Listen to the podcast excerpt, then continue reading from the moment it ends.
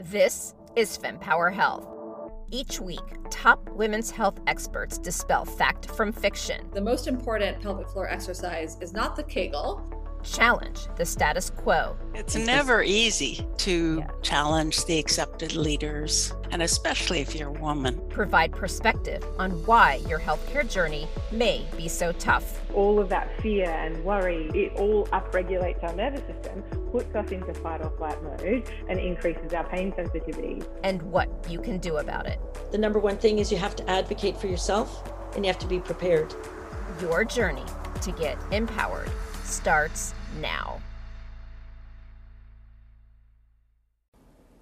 In today's episode, we discuss all things nutrition. While we intuitively know healthy eating is important, what does this mean and how do you do it without feeling deprived? And what is the impact if we don't make healthy choices? Kim Ross is an expert in holistic nutrition specializing in autoimmune disease, fertility, gastrointestinal issues, skin health, and weight management. She answers all these questions and more. What I love about talking to Kim is that she doesn't put restraints around healthy eating, but instead provides options so you can do what's right for you. Please join me in welcoming Kim Ross.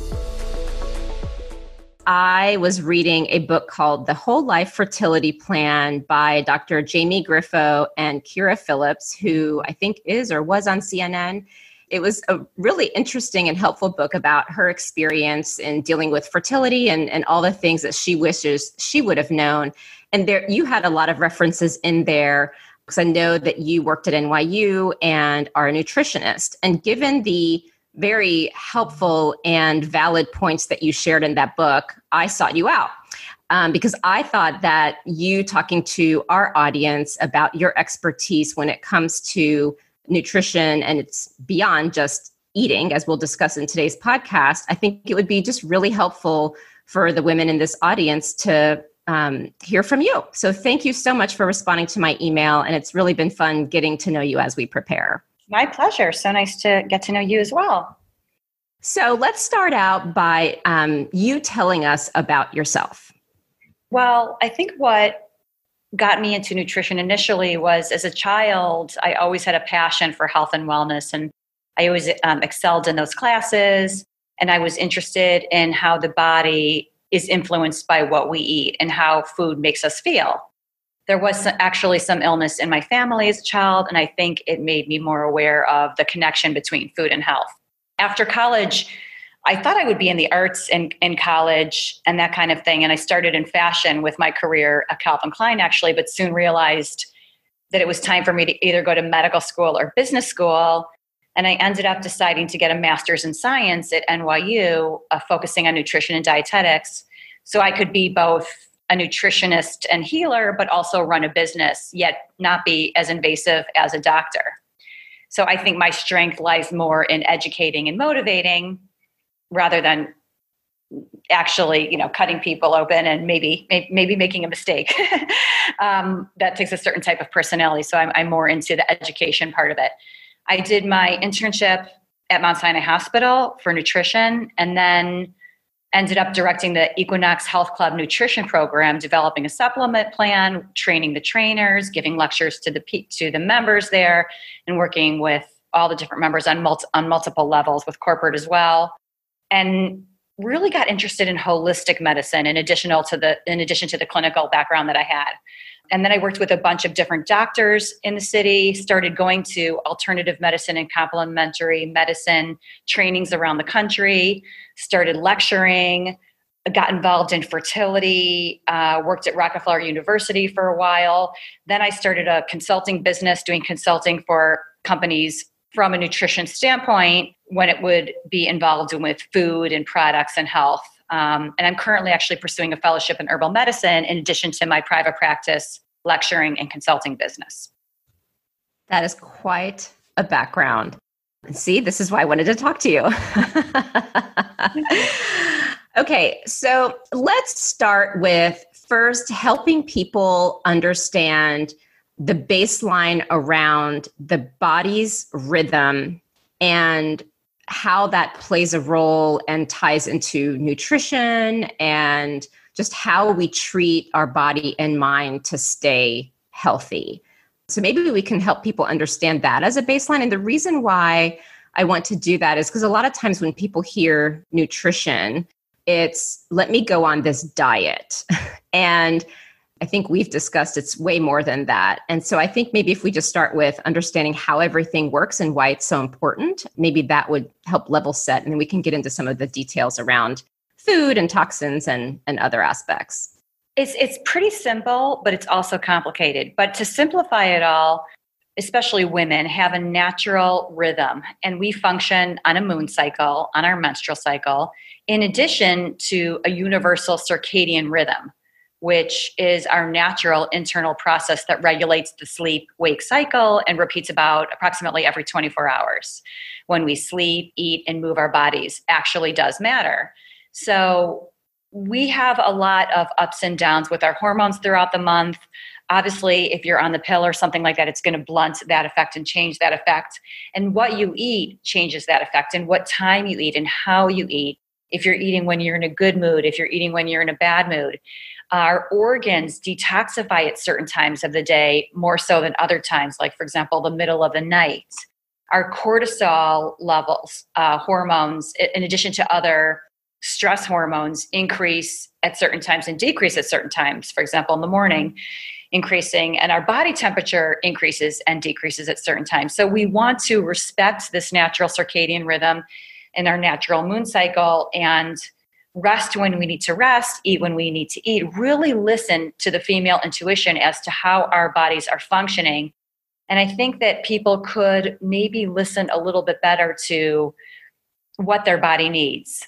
Obviously, if you're craving something like sugar, maybe your body needs vitamin C and fruit or water because the fruit will contain vitamin C, it will contain water, or maybe you need fiber. It doesn't mean you need to go and eat you know gummy bears or something like that.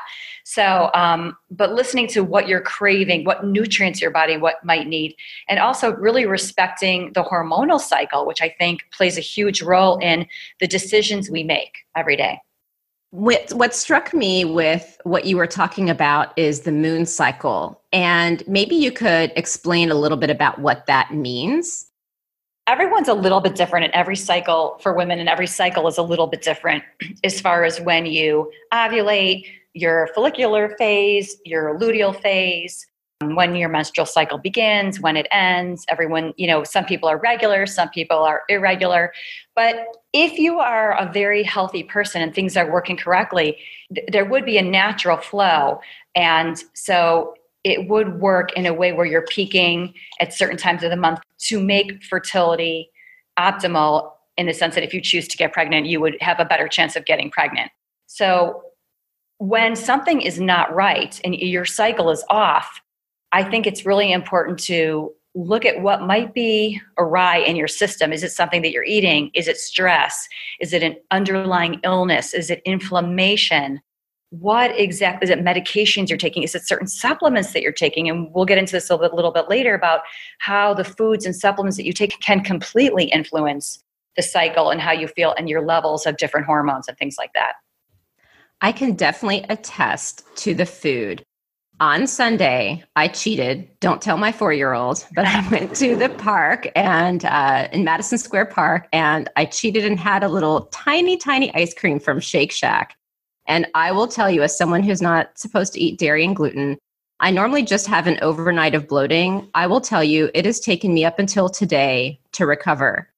I was going to bed at nine o'clock because I couldn't stay awake. I just felt sick. Um, I mean, just the amount that it affected me, I was blown away. Um, and so I, I knew. Either. Yeah, and I knew we were having this call today, and I definitely wanted to share the story because I'm like, I can't believe this. Like, it's just uh, it, it, I cannot do dairy. There is no no more cheating from me. Yeah, I was going to say it's really interesting when people eat clean. Your body gets used to whatever you do, whether it's drinking a lot of alcohol or eating a lot of sweets or eating very clean.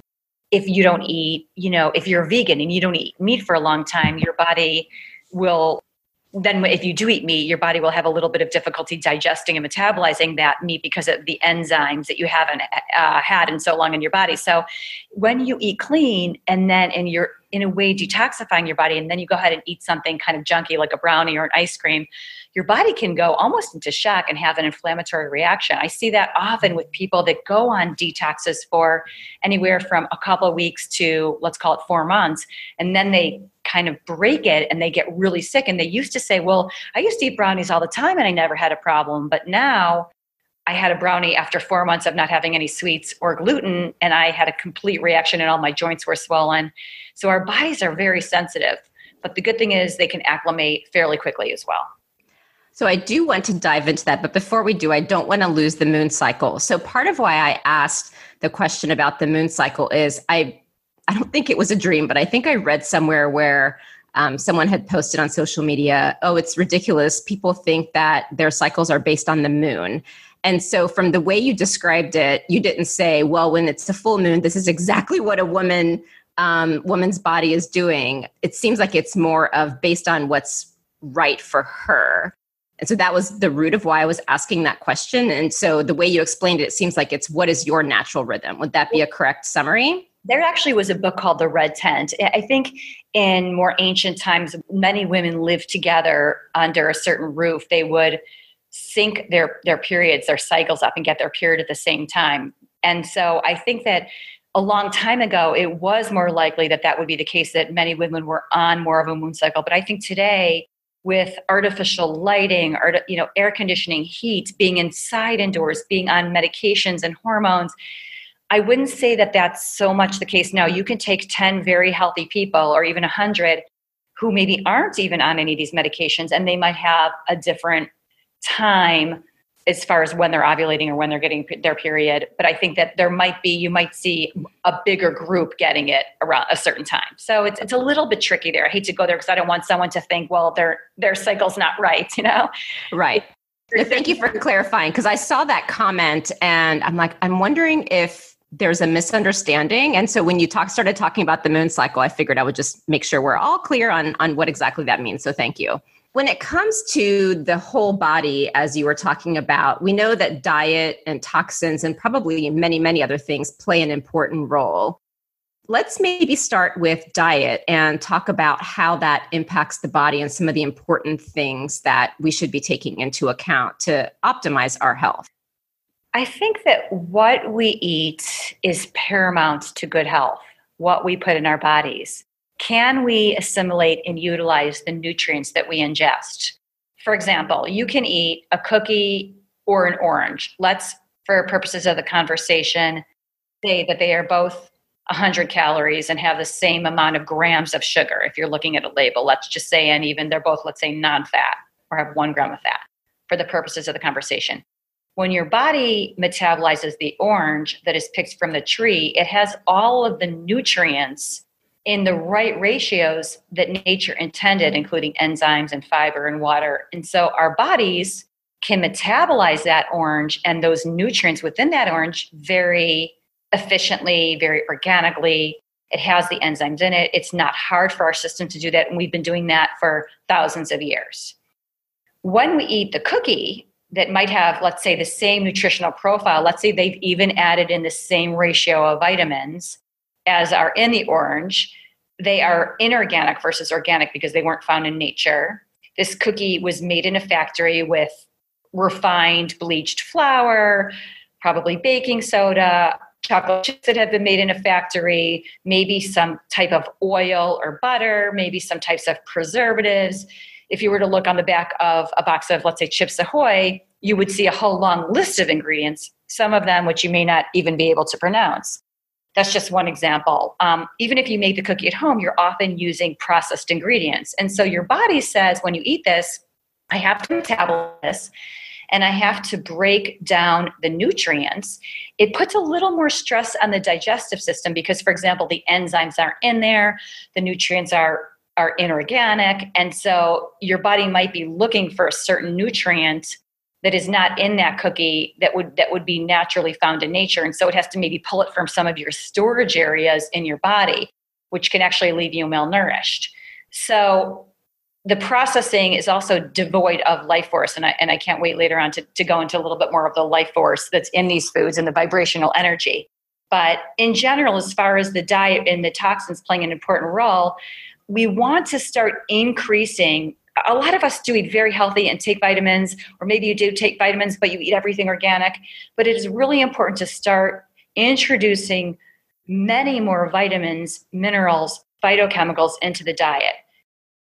And one great way to do that is juicing. Now, there's a little bit of controversy about that. And I don't mean going on a juice fast. I don't mean that at all. But I mean perhaps waking up some mornings instead of starting your day with with a latte or a coffee maybe starting your day with a green juice where you you invest in a juicer or you go to your local juice bar and you do lots of mixed greens. And this will flood the body with nutrients and enzymes. Enzymes are catalysts so they make things happen in the body. We can create some enzymes and some enzymes we get from the diet.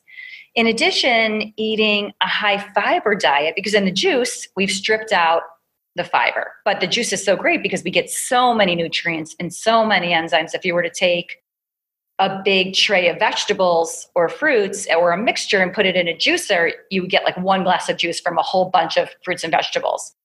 But if you were to do a smoothie or actually eat the fruits and vegetables, that would be a great source of fiber. So I would recommend a high fiber diet, at least 40 grams a day. And Americans do not get that much. Um, this is a wonderful way to eat more plant foods and to get more vitamins and minerals in. So, what you put in your body is super relevant. What kind of foods you're putting in, good or bad, they both have an effect. And also, what you put on your body matters equally because when we talk about toxins, our skin is our largest organ and it's our first line of defense. The pores, as we know, can excrete toxins, but we can, they can also absorb toxins and harmful chemicals. And creams and lotions and what types of bottles they're in, that all matters. So you can look for BPA free containers, paraben free products, mineral, uh, mineral oil free products. If you're not sure what products are good for you and what products are bad, a great source is the ewg.org website, and that's Environmental Working Group. I have no affiliation with them. I just think it's a great reference source. But be very careful what you're putting on your body, especially when you get out of the shower or the bathtub and your skin is warm and your pores are open, because whatever you're putting on your body at that time is going directly into your skin. So I think it's really important to think about getting the nutrients in, but also what we might be ingesting in other ways, even breathing clean air and things like that. So, when we talk about the diet part, so let's dive in there. I guess one thing that struck me in, in the conversation we were talking about the um, the rhythm of the body, and even my little snafu with the the ice cream that I'd had from Shake Shack. And Shake Shack, by the way, is not advertising uh, or funding. this is just, a, I guess, th- uh, Danny Meyer. There's your plug. but uh, what struck me is how you were saying okay people could eat you know cookies and do all these things and be fine but once they get clean and then try to eat one they may have an issue. So this brings me to a conversation that i'd had with a dear friend of mine when i was trying to get pregnant and i was told that i likely had endometriosis and no more gluten or dairy. And the comment was you know, when I was saying, well, now I notice when I eat gluten, my stomach bothers me. And the comment was, well, of course, anytime you don't eat something and then eat it, it's going to bother you. But I thought, well, but I could not eat broccoli for six months and then eat it and it doesn't bother me. So, can you talk about, like, for those who may say, well, of course, you know, or when you're eating really poorly, it's fine, it doesn't bother you. But when you're eating clean, of course, it's going to bother you. And somehow that being a logic around why it's okay to just mm-hmm. eat whatever you want whenever you want. Sure. You're making a great point when you talk about the gluten versus the broccoli, for example, because, like I said, we can acclimate and assimilate pretty quickly because we're in survival mode as humans. Our goal is to persevere and procreate, if you really think about it. And so, when we ingest some toxins, our bodies can figure out a way to deal with that even when we load up on there's so many people eat so much sugar every day or, or live on junk food even you know whether it's small children or the elderly live on things like you know mcdonald's and burger king and that or people who shouldn't be eating gluten, who may even have celiac but still eat it, um, or people who eat a whole lot of conventional meats and dairy and things like that that is causing inflammation. And what happens, or drinkers that drink a ton of alcohol, big drinkers. And what happens is your body acclimates and you get used to it so that your body figures out a way to create a new homeostasis and a new sense of equilibrium in order to be able to live like that and persevere. That said, it does cause problems and it is hurting you overall. There will be inflammation, there will be illness, under, underlying illness, which may or may not manifest to disease depending on your genetics and epigenetics and things like that. But when you eat, so for example, if you had a sensitivity or an allergy to gluten, and you stop eating it for a long time, you may notice, well, I, I feel better. I'm a little clearer. I'm a little less bloated. I, am on all levels. My eczema's gone away a little better. My psoriasis, whatever, my headaches are better. Whatever issues you were having may have maybe mitigated. And then you feel a real reaction when you go back to eating that way because, again, you've created a new, healthier homeostasis. And then you've gone back to eating the old way, which initially caused you problems and you haven't eaten it for so long. So, you know, your body's going, it is looking at it like a foreigner and, and almost attacking itself. So you will have a reaction, whatever it might be for you. Whereas if you were to eat, let's say, a salad or broccoli, and you never had an allergy to that or you never had a sensitivity for that and for most people the greens are very healthy your body's thrilled to get that nutrient in so it's not going to go into shock to have that because we're, we're meant to be eating that so it's actually going to be happy. Now that said some people who don't eat let's say beans or garlic or uncooked broccoli could get digestive problems or bloating and some people do have sensitivities to healthy foods like those i just mentioned. And but what you could do with that is you could take enzymes or eat small amounts and cook them more and start your body would start developing the enzymes in order to digest and metabolize those foods so that you could break it down. Just like little children might have food allergies and they may grow out of them so i think it, it comes down to you know gluten gets a bad rap and there are a ton of people myself included that don't do so well with gluten especially those with autoimmune diseases that said some people can tolerate gluten just fine even though the gluten is a little bit different than it was, let's say, 50 or 100 years ago. That's just one example. We could use dairy, we could say a lot of different things here that people may or may not have a sensitivity to. Some people can eat yogurt and cheese, but not milk or ice cream. So I think that one of the messages with this talk would be to look at yourself as an individual and not compare yourself to your neighbor or whatever fad dieters out there, or even for fertility or women's health of what we should or shouldn't be eating. Yes, there's a general a general rule of, of what would be best for us and most humans to eat.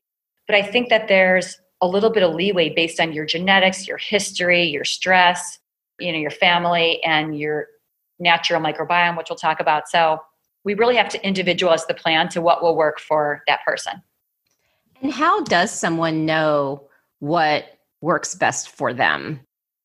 Well, one of the ways is an elimination diet where you take away a food that you think may be causing you a problem. Because even if you were to take a blood test or get an allergy test, that may not be 100% accurate because it could be that it's ranking high on something that you ate a lot of the last few days, but normally you don't have a problem with, or you ate more of it. You know, that, that could be a little bit off based on recent, what you've recently eaten. But with an elimination diet, you're basically taking away a food, let's call it gluten, just for purposes of the conversation, for really 120 days, which is four months, it takes to fully get that out of your system and lower the antibody counts if you were to have a high antibody count. So you would notice after that amount of time, probably within even a, even some people days, some people weeks, a difference if you had issues to begin with. Now, if you felt 100% perfect before, and then you took out gluten, you may feel the exact same. But if you were someone who had, let's say, headaches or um, irregularity in your cycle or skin issues like eczema and psoriasis or headaches or bloating or any kind of digestive issue or brain fog or fatigue or the list goes on and on blood sugar instability then you may notice that some of those symptoms are mitigated so an elimination diet would be one way another would be to completely change your diet for a while like you could give something up, or you could say, I'm going to eat a lot less of something, or I'm going to eat it every three days. And that would be to figure out what would be right for you. That's where I would say maybe meeting with your healthcare practitioner, your nutritionist, your naturopathic doctor, or whoever it is that you work with to help you design a program that would fit into your lifestyle that would help you to figure out based on what you're eating supplements blood tests and all that and there are other stool tests and other kinds of tests you could do to determine what would be right for you. It's a little bit more complicated of an answer. It's not exactly black and white there. Right. And I and I like what you said there as far as first giving examples around some of these symptoms someone would have because in some cases, I mean even with your list someone may not notice it because we start to live with the normal that we think is okay. And so I think giving out some of the examples, someone might say, "Oh, you know what? I actually have had a lot of headaches. Maybe I should consider what I'm eating." So I think those examples prove helpful. And I also like what you said about how there isn't a straight answer because I think you know, at least through my fertility journey, what I saw with so many of the women who I spoke with or saw on social media sharing their stories is we're all looking for an answer. And I think what's important is it's not, like you said, it is not black and white. Things are so individualized and really getting at the root of what works for you and so posting things like which diet worked for you on this and which diet worked for you on that. I mean, that's a guide, mm-hmm. but I don't think it's the answer. And I think you sharing that is so helpful because it's a really important point that people need to be aware of as they're going through their journey of just either getting healthier or trying to get pregnant or solving for some kind of condition that they have. So thanks for that. Oh, thank you. And also, just to add to that, there are a lot of issues like SIBO, small intestinal growth bacteria, and different kinds of issues now where people think, oh, it's so, and it is very healthy to eat fruits and vegetables and things like that, but certain fruits and vegetables and fiber sources of whole grains or dried fruits or, or even something so healthy like garlic can cause a problem for certain people who have this issue. And I think a lot of women and men as well, but a lot of women don't realize the correlation between symptoms that are not digestive that affect their health and are sources of inflammation. So look at your skin. If you have dandruff, that's a symptom. If you have any kind of itchies, if you have any kind of mood issue, even depression can be linked to what you're eating. Any kind of ADD type of symptom. So maybe what you could do is in addition or instead of an elimination diet is you could continue to eat your normal diet and maybe keep a food journal of how you eat after each meal how you feel each day in general and what some of your basic overall symptoms are and then a healthcare practitioner can look at your two week journey and maybe see a pattern there. And maybe that would be a great insight into what might not be working or working for that individual. I love that idea FemPower Health is pleased to partner with the upcoming FemTech and Consumer Innovation Summit. The summit is the latest deep dive event, part of the Women's Health Innovation Series, looking to tackle this growing sector of women's health, having had continental success in driving innovation, investment, research, and partnerships in traditional women's healthcare by bringing together critical stakeholders. Join us in New York on June 7th and 8th as we channel this success into the consumer sector of women's health. Visit www.femtechconsumerinnovation.com to view the superstar speaker lineup and enter code FEMPOWER15 for 15% off your ticket. Hope to see you there. So let's talk about the specific things that uh, diet can do, um, and and I think we'd agree it's probably not just diet; it's more complicated. So I'm sure you'll elaborate as necessary. Uh, so regulating hormones, let's talk about that. The, when I when I think hormone levels and then I think food, right away I think about essential fatty acids, also known as EFAs, specifically omega omega six essential fatty acids and omega three essential fatty acids, and there needs to be a balance. In Paleolithic times, it was about a one to one ratio in the diet, but unfortunately now it's really closer to a one to six ratio, meaning um, you know, one omega 3 to six omega 6s, which we don't want. We eat way too many omega 6 oils in the form of refined vegetable oils, for example, and, and uh, which are in so many unsuspecting foods like salad dressings or cooking oils or sauces and dips, and even something like a teriyaki sauce. Sometimes even in candies. So these these omega and, and things like French fries and fried foods. So these omega six oils tend to be more inflammatory than the omega 3, which tend to be more anti inflammatory. So, really, it's important to be making sure that you're getting the right amount. And again, this is individual of omega 3 essential fatty acids. And there is such a thing as too much of anything. And, and the right amount of omega 6 are you getting through nuts and seeds how are you getting them and really what are your symptoms symptoms such as breast soreness before your period during pms time might be an indicator that there is inflammation there and the uh, an irregular cycle a shorter luteal phase there are lots of ways to figure out and determine if your hormone levels are maybe a little bit off kilter another great idea would be to stabilize blood sugar levels. Not an idea, but it's actually crucial to stabilize our blood sugar levels. Ideally, we want to keep these levels balanced. So think about the Caribbean Sea versus the Atlantic or the Pacific, right? What goes up in nature must come down. So, as high as you fly in the morning from, let's say, chocolate chip muffin and a mocha latte is is with all that caffeine and sugar is as low as you're going to crash later in the day. And this vicious cycle can go all day long where you're up and then you're down and then you're up and then you're down causing inflammation brain fog nervousness fatigue. And when you have an imbalance in your blood sugar levels this can obviously raise blood sugar and then it can raise insulin levels either making you less sensitive or even insensitive but also uh, creating more androgens for example. So, physiological doses of insulin are able to activate androgen synthesis and production in PCOS. And this can affect fertility as well. So, for those of you who might have PCOS, it is super important to really help to stabilize the blood sugar by watching your intake of what types of carbohydrates you're eating, how often you're eating them, what the sources are, in what quantity you're eating them. Really watch, really hoping and trying to do everything you can to stabilize those blood sugar levels throughout the day. Thank you for uh, sharing that and answering the question about PCOS because one of the uh, members in our private Facebook group for FemPower Health had asked about what is a particular diet for PCOS. So, besides the carbs, is there anything else? Because, like, for example, I see a lot of people posting about keto and like these very specific diets. And I think one of the themes um, you and I have been discussing is it's not like this one thing. So maybe you can expand a little bit on that. Sure. Well, there are some tips I can definitely share with you.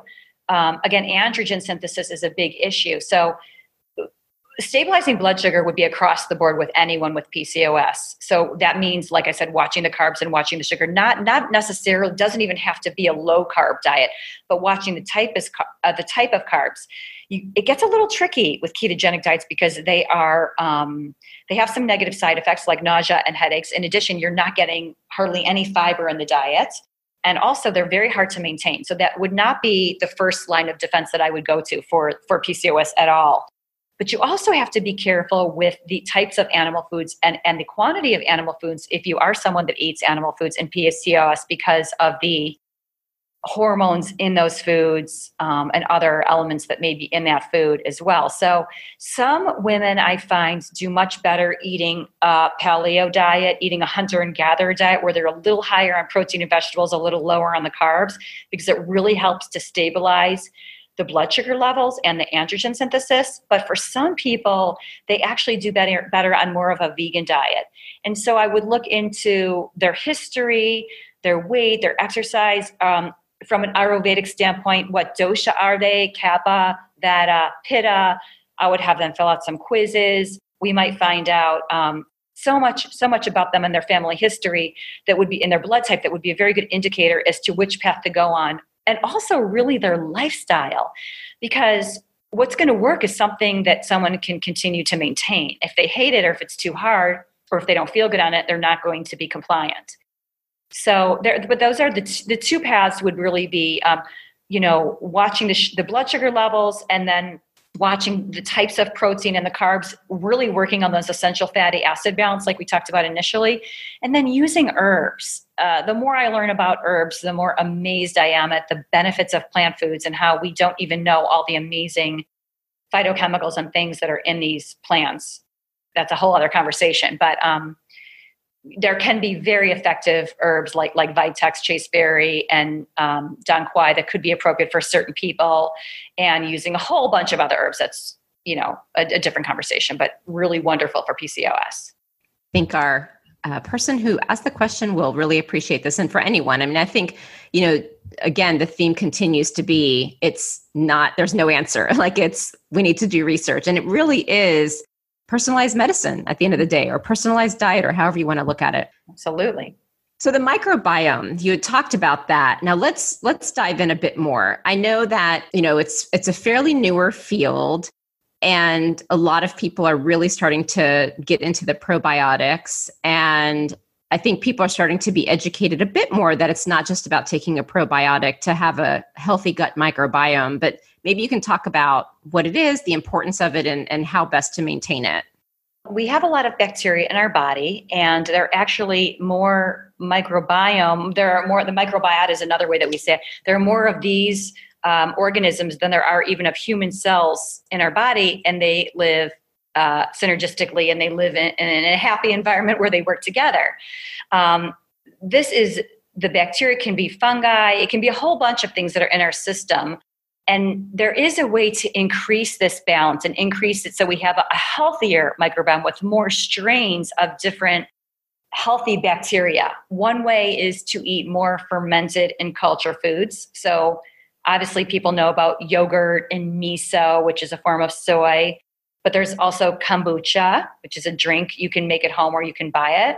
Kimchi, which is popular in Korean dishes, it's it's a, a fermented kind of cabbage. Um, miso tempeh, which is a fermented to- tofu sauerkraut and pickles and pickles can be any kind of pickled vegetables it doesn't have to, to just be pickled cucumbers a lot of people don't like these foods i found. And so if you don't like any of these foods that i just listed you could you can take a probiotic supplement. And so you'd look for a, a broad strain with with 50000 um, 50, sorry 50, you know 50 million a plus you want to look for a label. Ideally they should be refrigerated. Talk to your healthcare provider before you start any supplement plan because everyone's different. So that you know is not the perfect remedy for everyone. But um, there's another product in addition called FOS, fructooligosaccharides. And this is known as a prebiotic. And prebiotics are the food for the probiotics. So we know probiotic is good bacteria, like what's in yogurt, that feeds our body. There are also prebiotics, which are the food for the probiotics. And these are found in the form of resistant starches in figs and bananas, artichoke, garlic, onion, chicory root. The list goes on and on. So th- these are these are just some very good sources of food for the for the probiotics in our gut. And so therefore these foods help our bodies to multiply the good bacteria which ultimately enhances our immune system, positively affects our mood, helps with weight control and so much more. So it's really important. We're, we're learning also that it, it, affects your mood, your mood, you know, it can affect depression. It can affect so many different things now. And um, some people do better on certain strains of bacteria than other. And we all know about antibiotics. So if you take if you take penicillin or anything like that that is an antibiotic. So that is going to kill bad bacteria that might be in your body if you've got some sort of infection but it's also going to kill these probiotics. So that would be important to replenish through food about two hours away from that antibiotic. Avoiding processed foods can help with enhancing the microbiome too because these processed refined foods feed this bad bacteria, such as candida, which is fine in small amounts, but in too much candida can cause a whole host of digestive and other problems in the body. So when we load up on junk food, there, we create an imbalance of the good and bad bacteria. So we want to eat a diet that is high in whole, natural, unprocessed foods to make the microbiome as healthy as can be. And also think about the fiber. Think about if you eat an apple, the skin of the apple is a great source of fiber, and the bacteria feeds off these fibers. So it's actually food for the fiber, food for the for the probiotic. Yes, that was really clear. And I, I love that you gave so many different suggestions and acknowledged that some people may not like those foods. I admit I, I, keep trying the kimchi a day and I just keep forgetting it. And it's, I think it's in the very back of my fridge. But um, now that we spoke, I'll try some tonight. I just can't get in the habit. yeah, you kind of have to be in the mood for some of those foods. it's like just one tablespoon. Now, what about alkalizing the system? Because I know that that's something that is also important. So, what does that mean? How do you do that and, and why is it important?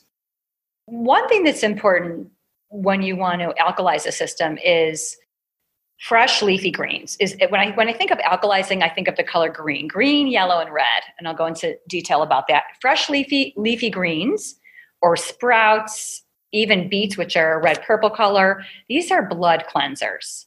And then think about the color yellow like lemons. The color yellow correlates with the liver.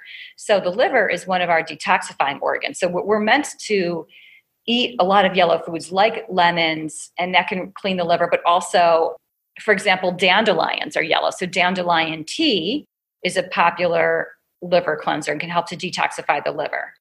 Uh, another thing is just drinking enough pr- fresh, pure water. So many people are into the flavored seltzers or the soda or the diet soda or different kinds of smoothies and juices that they're buying from the store or different prepackaged liquids. And I would say first try to drink as much as possible of fresh, pure water. But as far as smoothies go, you could do a green powder if you're someone that doesn't like to eat a whole lot of salads and green vegetables. You could do a green supplement powder that would contain greens such as wheatgrass or spinach, kale, even barley juice powder. These can be added to the fruit smoothies, and they're wonderful for those people, you know, that don't like to eat a whole lot of healthy foods. You can mask the taste with extra blueberries or bananas or strawberries to make it taste more fruity to mask the taste of the green vegetables. Um, limiting acidic foods can be very effective as well. So, alkalizing the food through eating specific alkalizing green foods, fruits, and vegetables are our best sources of alkalizing foods, but also limiting the acidic foods in the diet, which is even something healthy like fish is very acidic. Meat is very acidic, and sugar is especially acidic. So, these um, acid forming foods and, and alkaline forming foods means that, like a lemon and lime, for example, well, we know that lemons and limes are citrus and we know that they're acidic, but they leave what we call an alkaline ash when metabolized. So something could be acid or something could be acid forming. Alkaline or alkaline forming, we often call this an ash, alkaline ash, when it's metabolized. So therefore, although lemons, for example, are citrus and acidic, and they taste, you know, we, we can taste a lemon, our mouth would cringe, ultimately they have a beneficial alkalizing effect on the body, limes as well. So it's important to think about adding more of these greens, yellows, and purples in the body to clean the blood through mostly plant foods, limiting the acidic foods like the junk food that we talked about, you know, the, the processed food, the sugars, um, packaged processed chips, and things like that. And also talking about boosting nutrient levels, like adding in the best way, especially for someone who's got digestive issue, issues, would be to get a lot of your nutrients through soups soups and smoothies, in addition to whole foods.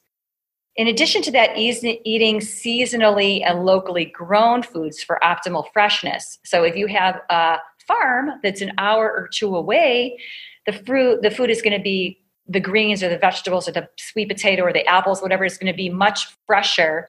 Even with honey, right? You want to buy local honey, and that will help prevent seasonal allergies from those trees that are around you. If you buy honey from Brazil, but you live in New York, that's not necessarily going to be effective to the plants that are, you're finding in New York. So, eating locally, eating seasonally, we can digest nutrients are assimilated very, very well in soups and smoothies. And supplements can play a role as well when we're talking about boosting nutrient levels. So, that might mean probiotics for some people. It might mean omega 3 essential fatty acid supplements for some people, or minerals that are no longer found in the diet in optimal levels unfortunately due to you know depleted soil over farming picking the food before it's ripe among other factors and well we've just gone through covid we're kind of still going through it. A lot of people were losing their taste their their taste sensation and their smell. And one of the reasons is zinc. Zinc when you're deficient in zinc you can't taste or smell very well. So zinc is just one mineral that most of us happen to be very low in in general. We know about vitamin d but a lot of people don't know about zinc which is, which is crucial for the immune system. And most of us are actually running around malnourished, regardless of our weight. So you can be 400 pounds or 80 pounds, and that has nothing to do with how nourished you are. Limiting, like I said, sugar, alcohol, caffeine can help us retain the nutrients that we do consume. So when we limit sugar, alcohol, and caffeine, we're also taking in less acid. And therefore, if we do eat some alkalizing vegetables, we'll be able to retain, retain the nutrients. We'll be able to utilize that much more efficiently. I, I personally do believe that there, I'm going on a little tangent here, but I, I do believe that there is a place for supplements in the diet. Um, I prefer to use herbs when possible as they're less processed, so our bodies have an easier time absorbing and utilizing them. But if you don't want to take supplements and you eat a very healthy diet, make sure that you, and that's fine too, it's not for everyone, and it would be important to cycle them anyway, but to eat a varied diet. Some people tend to eat the same thing every day, and that can cause an allergy or sensitivity as well. So vary your diet, which would include every color of the rainbow every day if possible in natural foods. Not that doesn't mean green M&Ms, that means different kinds of green vegetables um, an ideal diet comprised of, let's say, beans, some beans, some vegetables, avocado, perhaps some walnuts or nuts, some pumpkin seeds, which would be high in zinc, maybe coconut, different types of whole grains. Whether they contain gluten or not is your choice. So, whether you go quinoa, brown rice, oatmeal, amaranth, buckwheat, the list goes on and on.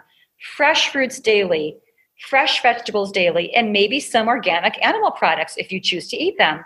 This will provide us with many, many nutrients, vitamins, minerals, along with the fiber, the antioxidants, and the healthy phytochemicals. And this will create a great balance so that you don't have to focus too much on the alkalizing and the acidic, but it will also boost the nutrient levels in our body so we can function optimally. Now that we have understood with such incredible examples and again i just love that you're proposing variety because that that is what's needed there isn't a one size fits all and also with people's preferences um, it would be really hard to try to put people into a box on this is what you need so i think giving that explanation of why things are so important and solutions and and mm-hmm. knowing that people can choose for themselves i think is incredibly valuable so let's say someone takes your suggestions um, and is eating well, but we've also talked about toxins. So maybe you could just give an overview around why the toxins, you know, can also play an impact even if you're eating perfectly, um, and why it's so important to consider eliminating toxins or monitoring the toxins in our bodies. In our modern diets, we call this a SAD diet. And that's actually an acronym which means a standard American diet, which is funny because it's actually very sad. And it is a diet that tends to be high in processed grains, animal foods, sugar, soda, alcohol, packaged things. And this is a diet that's very acidic.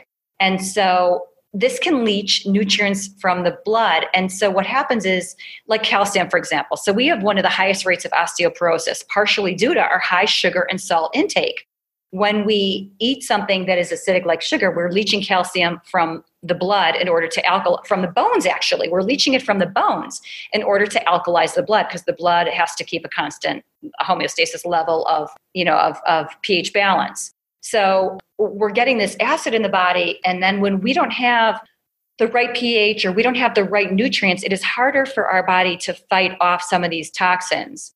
We can get for example unwanted antibiotics if we eat animal foods and that's that can be a toxic load. We can get unwanted hormones. Even if you're eating by the way organic chicken you're still getting hormones from that chicken and if it's a conventional chicken you're getting additional hormones or you may get gmos genetically modified organisms from the corn and the soy and the other food products that are in the feed of these conventional animals. Or if you eat dairy products or beef or chicken you're get you're getting a lot of this unless it's organic and you're still getting some of it oftentimes even when they say it is organic. Or you're getting the pesticides if you buy conventional fruit products and vegetables. A lot of people talk about natural flavors that has an effect as well because even natural flavors which you may find in so-called health food products and even certain teas are processed and not actually good for you nor health promoting they can alter your brain chemistry, making you eat more of something that you don't want to eat a lot of. It could be something like, and you know, well, I don't want to name names here, but certain brands of a healthier version in the organic section, kids' foods and things like that, that it has a little natural flavor in it. You end up eating the whole box, and so that could alter your brain chemistry, and that's not something we want to be eating a whole box of. Nature intended for us to crave, for example, sweet foods because fruit is loaded with vitamin C which is essential. And unlike animals, we cannot make this vitamin. We need to obtain it from our food. But we're so deficient in so many nutrients, vitamins, minerals, phytochemicals, flavonoids, etc., antioxidants. And these are the products that, that protect us from illnesses. They're not really products, but they're, you know, they're nutrients that protect us from illness, toxins, disease, and malnutrition. So, one of the best things that we can do to limit the toxic burden is obviously, like I said, being careful what you put on your skin, being careful what you put in your body, and eating your defense, which means you know there is information in plant food yet to be discovered every day. We discover new elements of these plant foods. So eating the plants that protect us they have a synergistic quality when consumed whole rather than a supplement rather than an extracted nutrient. So for example fresh chopped garlic cooked in your pasta dish or cooked with your fish is better than taking garlic pills. Turmeric the actual root is better than just taking a, a, a supplement of curcumin alone. These are just a few examples. So one is watching those toxins in the body you know not standing too close to the car that's going by that's emitting fumes not eating so much tuna which is very high in mercury heavy metal tox you know heavy metal uh, toxicity can be an issue too. So being careful about these toxins putting them in the body and then how do we eliminate them? Well what comes to mind first is sweating Sweating is one of the best ways to eliminate toxins. And any type of exercise that's going to make you sweat, whether it's hot yoga or running or elliptical or fast walking or biking, is wonderful. And for those of you who don't like exercise, because those people do exist, and I've seen quite a few of them, there's a trick. And that trick is steam or sauna or an infrared sauna especially for those of you going through fertility treatments in between your cycles of IVF to detox from all those hormones you put in your body is very helpful and effective.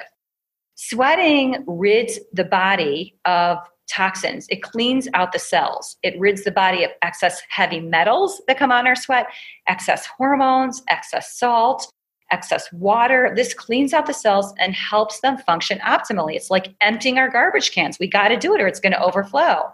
In addition, eating a plant based diet. Now, that's tricky because people think that that means being a vegan and it doesn't. A plant based diet means eating mostly plant foods. Let's call it 80 20. 80% of your diet comes from whole plant foods, 20% other. And you can choose what that other is if it's animal foods or. And this plant based diet, this diet in general, should be free of added hormones, pesticides, GMOs, artificial chemicals, that kind of thing. If you do eat animal foods, like I said, grass fed, organic, free range, you are eating whatever that animal ate. So if you're loading up on conventional meat products and dairy and chicken and processed foods all day long, you're you're getting those pesticides and that's a toxic load. You're getting those hormones in. So a great small thing that you can do, it doesn't have to be complicated. It can be so simple. If you're eating something un- unhealthy, eat something healthy with it. Like you would tell your child, if you want pancakes, eat blueberry pancakes. At least you'll get fruit in there. If you are going out to dinner, which none of us are really doing quite yet because of COVID, but soon we will be, and you want to get a chocolate dessert, maybe you get a side of berries to combat some of the damage. If you or you have a green tea with that to get some antioxidants. Perhaps you grow a windowsill garden if you live in an apartment um, you can grow you know mint rosemary basil if you're in apartments well a lot of things grow right by the window if you're lucky enough to have outdoor space, it's even easier to grow a small garden. And these herbs will obviously be organic and fresh because you're not going to put pesticides on them in your little garden. And then you can watch this plant grow, especially if you have children. They love watching the plant grow and you can pick this this rosemary or whatever it is or the mint and you could put it in tea or you can add it to your meals and you can eat them and, and this is actually a spiritual action and it creates a bond with you and nature and the earth and so helping you to eliminate toxins and prevent the damage from the toxins that are coming into the body. The way that you've shared all of this information, even though I've I've truly evolved into being like on a, a really healthy uh, lifestyle, even I'm like, wow, I'm motivated to do even even more to be healthier. Like I just loved uh, the e- examples you shared because I think it really brought things to life, but also makes it sound just so positive for the impact on your your body and your overall health. Good. So happy to be sharing these very simple and easy things that we can do to improve our health. No, absolutely. So you've been supporting people through their journey um, for various reasons, whether it's fertility, general health, and maybe some specific health issues. Um, what would you say is your greatest hope for women's health specifically? My greatest hope for women's health, I think, is that women are able to fully take control of their bodies, include, including free choice without judgment. Anyone who might want to freeze their eggs, for example, or have a child through any means possible is able to do so without financial burden, judgment, or physical detriment to their body. Also, it would be great if the standards of beauty become more internal because I think that we're a society that's very hung up on how we look and the, the, the peer pressure out there. Wisdom comes with age, and it would be great if we could revere the elderly and look to them for guidance. Perhaps ask yourself, how are you living your life? Is it authentic? Are you following your dreams? Because I think that everyone has a special path they're meant to follow. And it's really important, especially as a woman, to listen to our female intuition, which is very strong. Listen to your gut, be kind to yourself, be gentle with yourself, be authentic, and, and be confident in your uniqueness. I'd say that's the biggest takeaway. Well said. So, clearly you are living your best life. Um, I can tell that through the passion that you speak with. And it's funny because the quotes in the book that I had read, the whole life fertility plan, I mean, there were just a few quotes that of things that you shared, and they were just so incredible. And now to hear you bringing all of that to life, like it, it's clear that you are passionate. So, what inspires you to to keep doing what you're doing? Well, because I lecture weekly, I love to speak to groups. I love educating and motivating and inspiring people to become aware and understand the importance of the big picture that we're all energy and we are all connected. It is so simple. We are part of Earth and respecting the Earth. We should be eating foods that Mother Nature provided for us. We're so lucky to have these foods in their whole natural form. We're a society that actually has access to these foods that are unadulterated um, with appropriate crop rotation, you know, letting the soil rest, nurturing these foods without genetic modification and pesticides, growing our own food when possible. It's not always possible, but then we can support our local farmers, backyard gardens, like we talked about, and really connecting with nature inspires me to, to, to know that I can eat a, a piece of fruit and we can we can pick we can pick an apple from the tree. And it bears fruit. This tree will bear fruit that can sustain us for life. This this plant food when the energy from the sun is harnessed in these plant foods in this apple we increase our own vibrational energy through eating that food. I think that is so incredible. When you take a bite of an apple and you put it down it turns brown. It's alive and it's dying. It's oxidizing. It's rusting just like we do and this this you know this can be so helpful to teach other generations the connection with the food that we eat on this earth.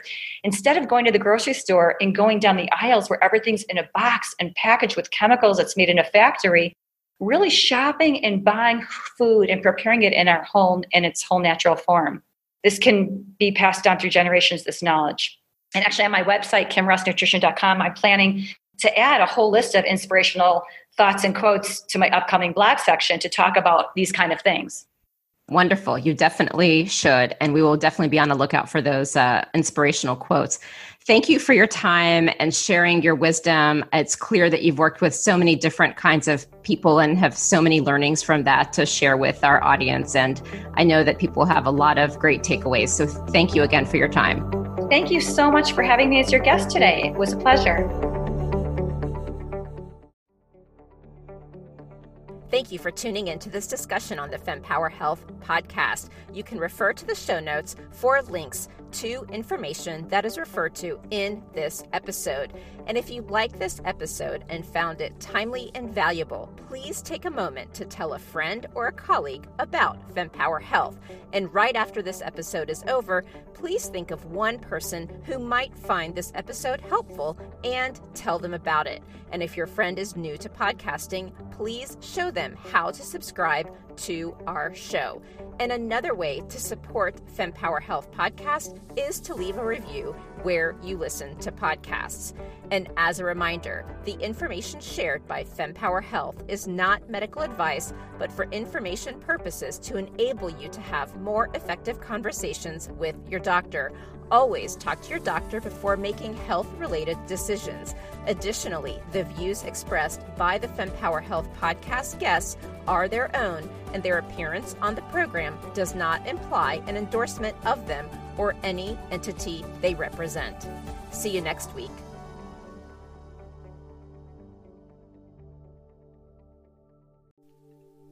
And that wraps up another empowering session here at the FemPower Health Podcast. Now, before you dash off, I've got a quick, exciting invitation for you.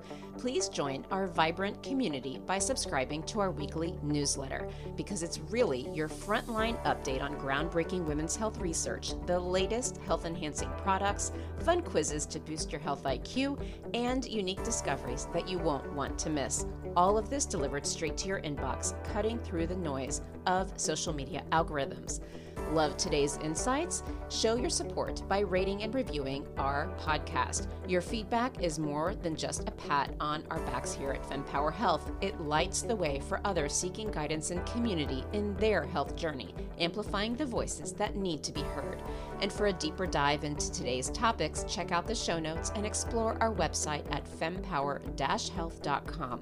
Our site is a treasure trove of knowledge, neatly categorized by topics of interest and life stages, ensuring you find exactly what you need to empower your health journey. And your voice matters to us deeply. Whether you have a question, a story to share, or feedback on our episodes, reach out directly at info at fempower-health.com, drop us a message on social media, or hit reply on any newsletter. Your insights inspire our conversations. And a quick note the knowledge we share is here to embolden you in discussions with your healthcare provider. It's not medical advice. Always consult with your doctor for health decisions. And remember, the diverse perspectives of our guests reflect their individual journeys, and it's not an endorsement by FemPower Health. Here's to empowering your health journey one episode at a time, and I'll see you on the next FemPower Health podcast episode.